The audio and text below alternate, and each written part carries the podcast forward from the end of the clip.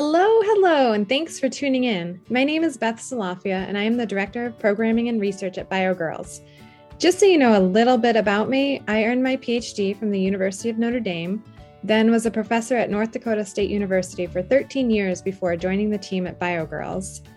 This month, as you may know, is Mental Health Awareness Month. At BioGirls, we're committed to helping girls learn about and improve their mental wellness. In fact, mental wellness is one of the four key pillars of the BioGirls program. During the month of May, we at BioGirls are doing a short podcast series to discuss mental health and wellness topics that are relevant to parents and adolescents in our community.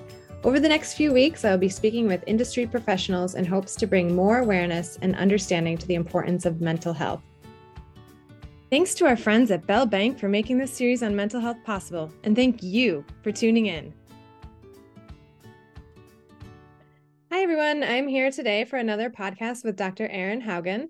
Dr. Haugen is a licensed psychologist in Grand Forks, North Dakota. She's the director of mental health and performance psychology at a Division One collegiate institution, employed at Assessment and Therapy Associates of Grand Forks, and is the founder and CEO of Haugen Performance Consulting.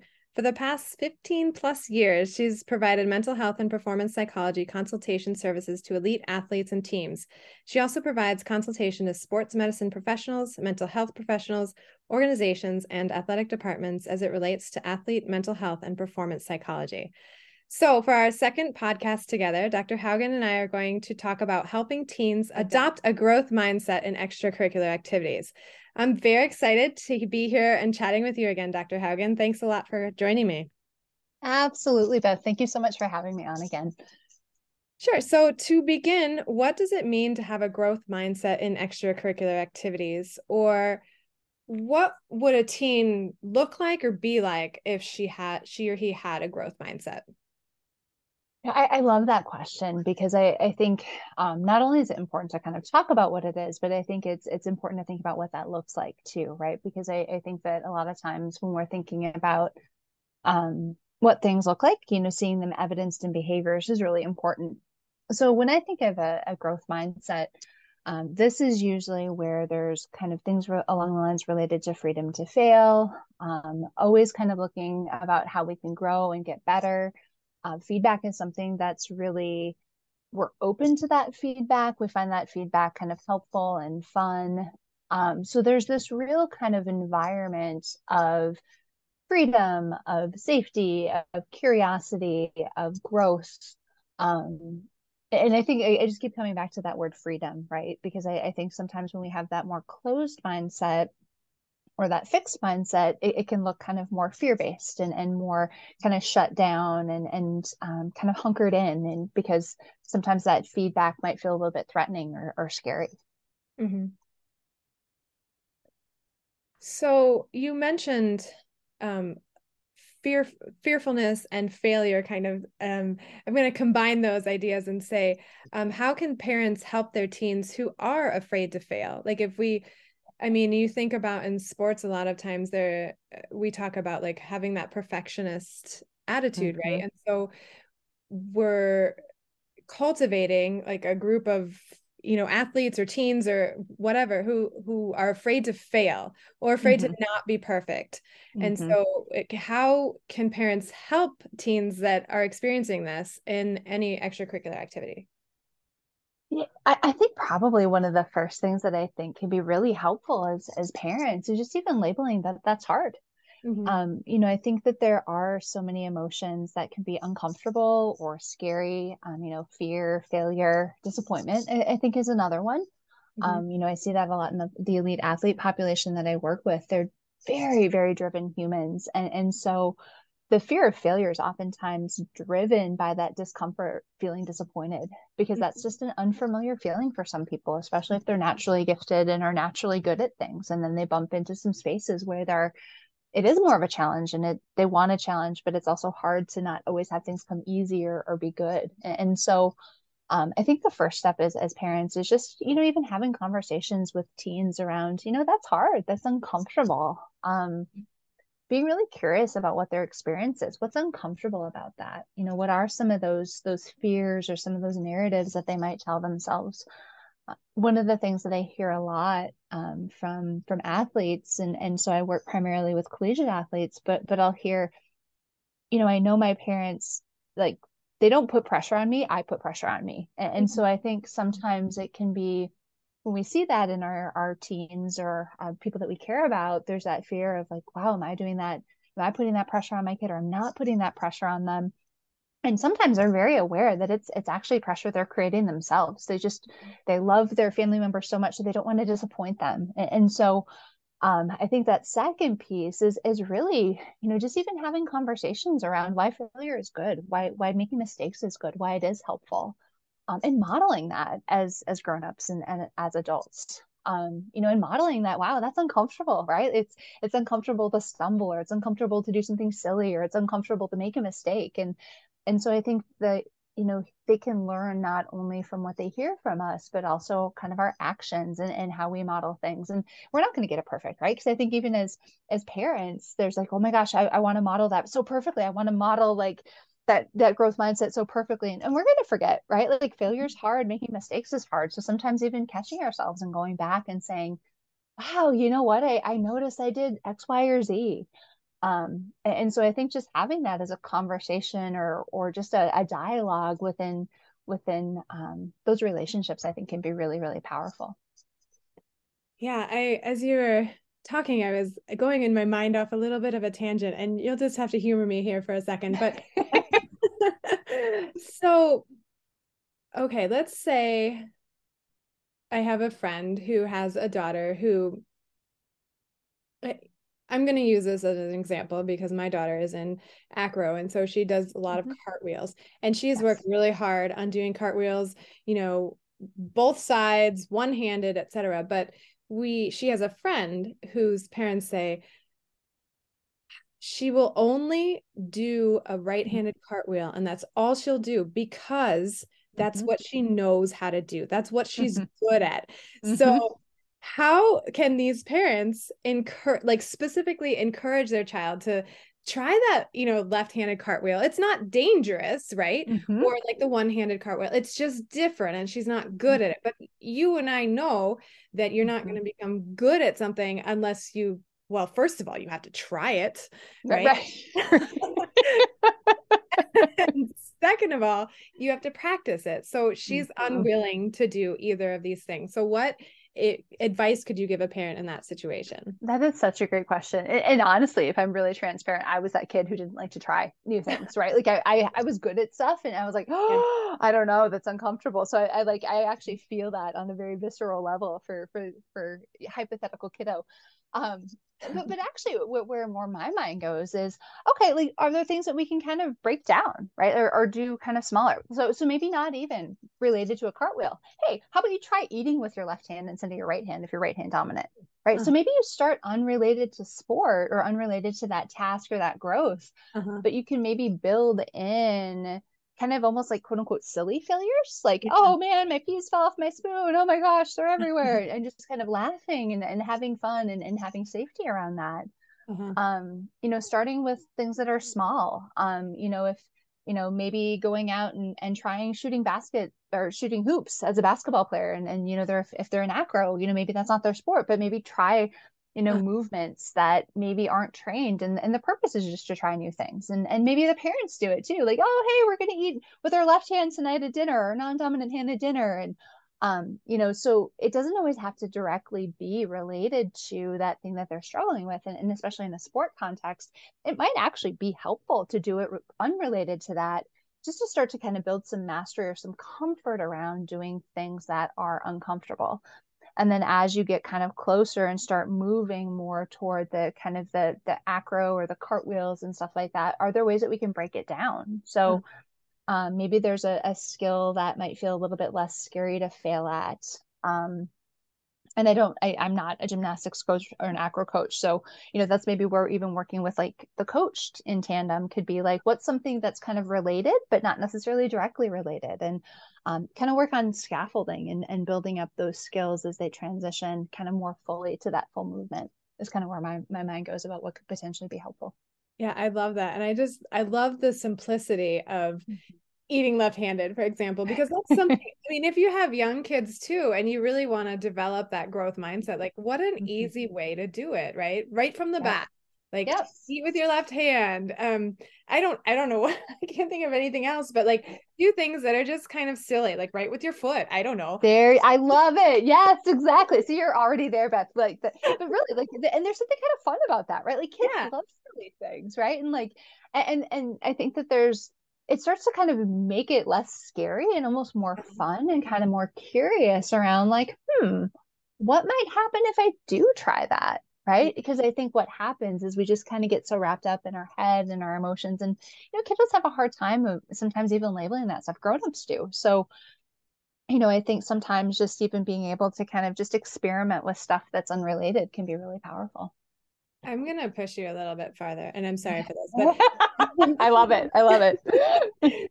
So some of these cool fun things like you know writing with your foot eating left-handed um they're great and like i want to try them because i'm you know i'm like a kid at heart and like i want to try and I, I, like failing is not it is scary but like i'm okay with it and i'm okay, okay with showing people that i can't sing and you know whatever mm-hmm. the case mm-hmm. might be but yes. what about like when you're a teenager and mm-hmm. like i'm sorry mom but like it's not cool to eat with your left hand like i'm not going to do that that's just too goofy so what do you do in that situation where like oh.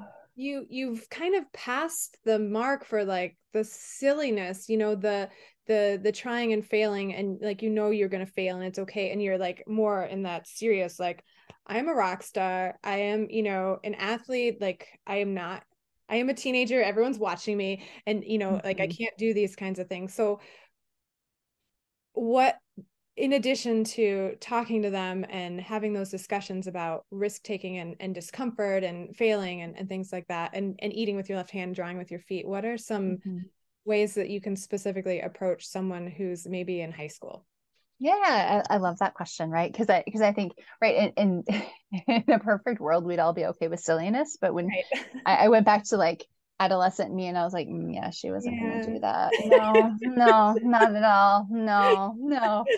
Um, you, you know, I think one of the benefits uh, of adolescence, right, is we can we can also have more conversations with them around stuff. It can be more kind of a a discussion around um, and, and, again it, it, might be the parent who's who's going to have this discussion um, mm-hmm. i actually am in the wonderful position of being fun auntie actually so sometimes i'm the safer one to have the discussion uh-huh. um, i'm not the parent so you know sometimes i i have such empathy for parents because I, I like literally see the adolescents being like, oh, really? Do we have to talk?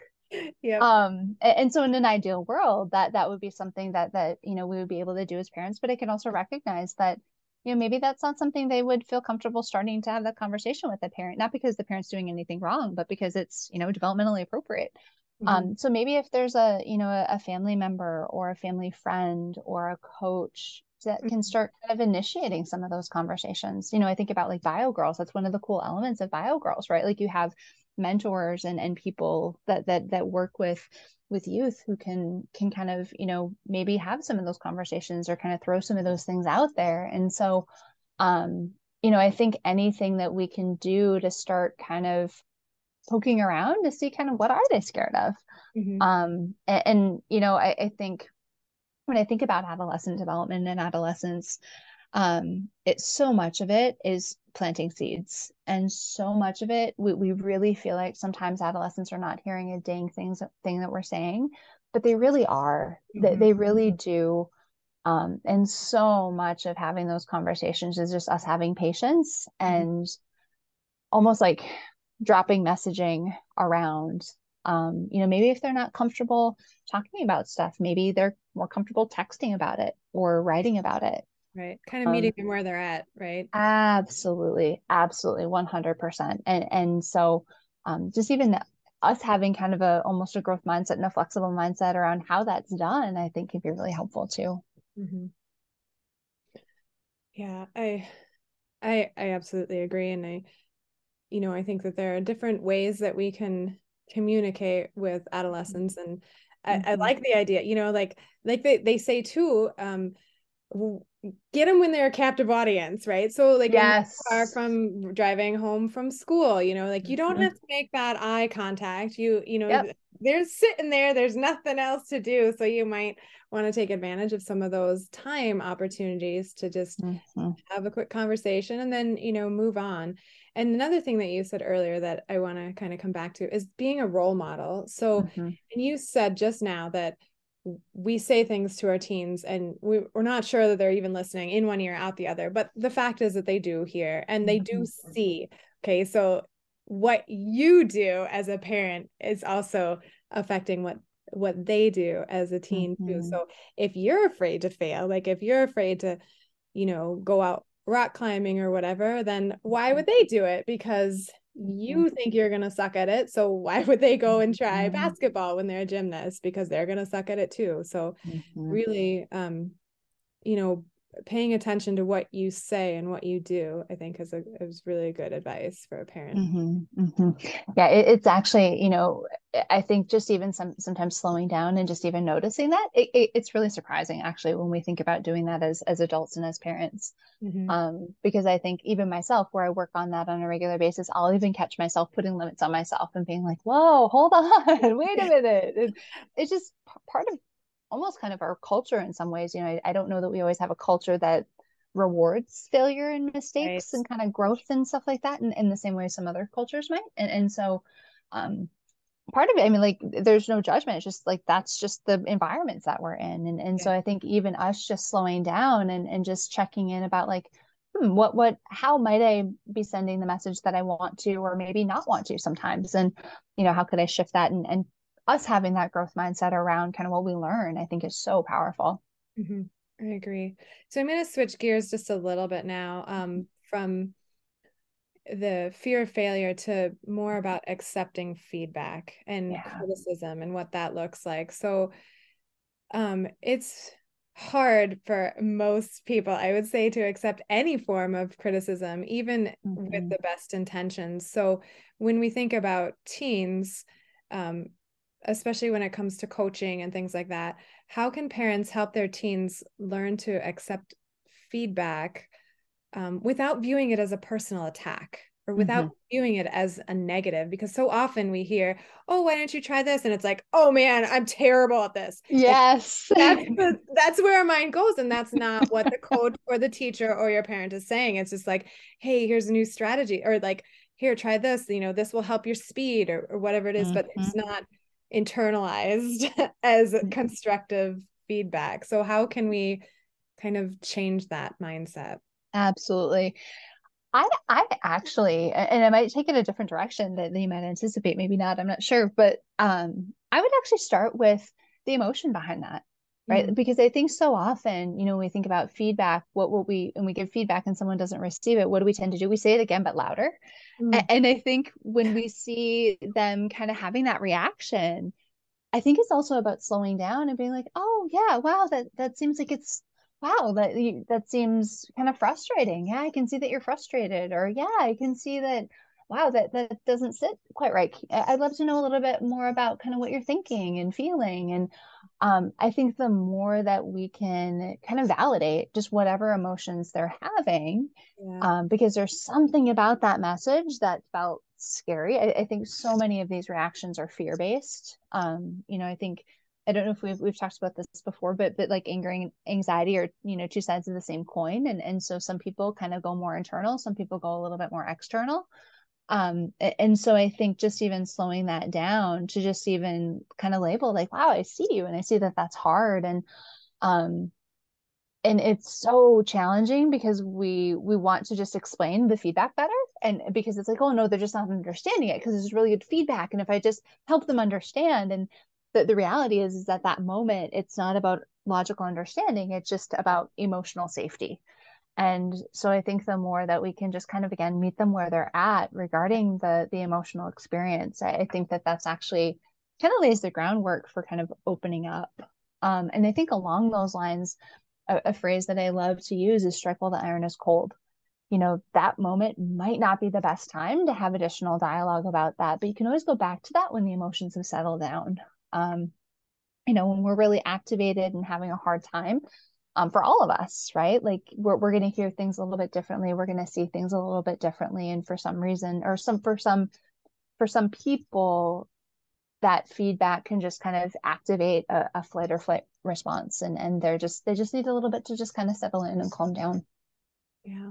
That's really good advice. And and you're right. I think that was taken in a in a slightly different direction than listeners would even think about, right? Because you're like, just take the feedback, okay? It's good feedback. Right. just harp, you know, like keep saying yes. it. It's good. It's yeah. good. But really, like you said, the moment's hot. Like mm-hmm. of course it's gonna be interpreted negatively. Mm-hmm. Of course it's gonna like they're probably feeling like, oh man, like you're right. Like I know I could have done that better. Like I already know that I was yes. terrible. So like, why do I need to hear? So maybe just be like, waiting for that cool down to have that conversation when they're more yeah. receptive to the the feedback. I think that's a great a great tip actually for parents to use too. I mean, yeah. when kids, teens, whatever do something wrong, they know it. And yeah. so um sometimes it's not great to, you know, sit there and harp on it and tell them, well, this is what you could have done better. Um right. since they're already aware of that fact and so they're already heated. Yeah. Um, that's yeah. a really good, a really good parenting. yeah. well, I, I, you know, you had mentioned something too, actually, Beth, about like the car rides and stuff like that, and and so I think it's also, you know, even thinking about like post-event car rides and being really intentional around. Um, you know, I actually would recommend, you know, I think car rides home from school and stuff like that, like they're a captive audience, absolutely.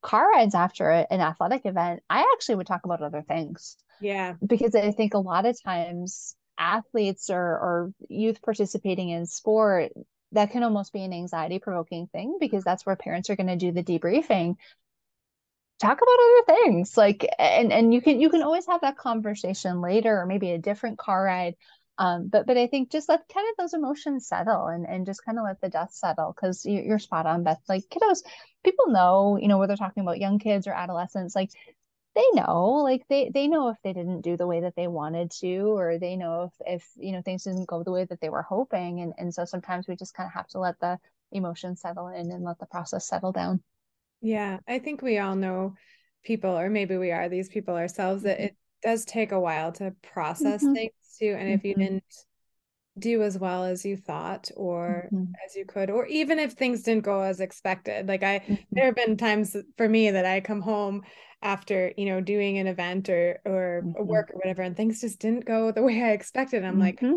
wow like what just happened and people are like oh how's your day i'm like good yeah you know like yeah. that's about yeah. all i say until like 30 minutes later when it all yep. comes spewing out you know like yes. then like i've processed it i'm like wow that was really terrible like here's what i have to say about it so um I I get that, you know, I that makes a mm-hmm. lot of sense to me. So just maybe as you're driving home, be like, "Hey, did you have fun?" You know, that's what yes. one thing that I would like to say rather than like, "Hey, how'd it go? What was the score?" I'm like, "Did you have fun?" Yeah. Okay. Well, let's talk about what to have for dinner now. yep. I have a friend. One of the things she always likes to ask is, "What did you learn?" Yeah yeah and, and you know that that sometimes or what did you learn or what what new thing did you discover today? Or mm-hmm. you know like that there's a, just a bunch of different kind of creative questions that we can ask and yeah. focus on growth learning fun and that's another one of my favorites to have fun or like what what part was fun or yeah. um that, that's such wonderful information and it helps them reflect on on other aspects of their experience instead of just performance and achievement. Right. Absolutely Oh man, lots of good stuff here, Dr. Haugen. Thanks.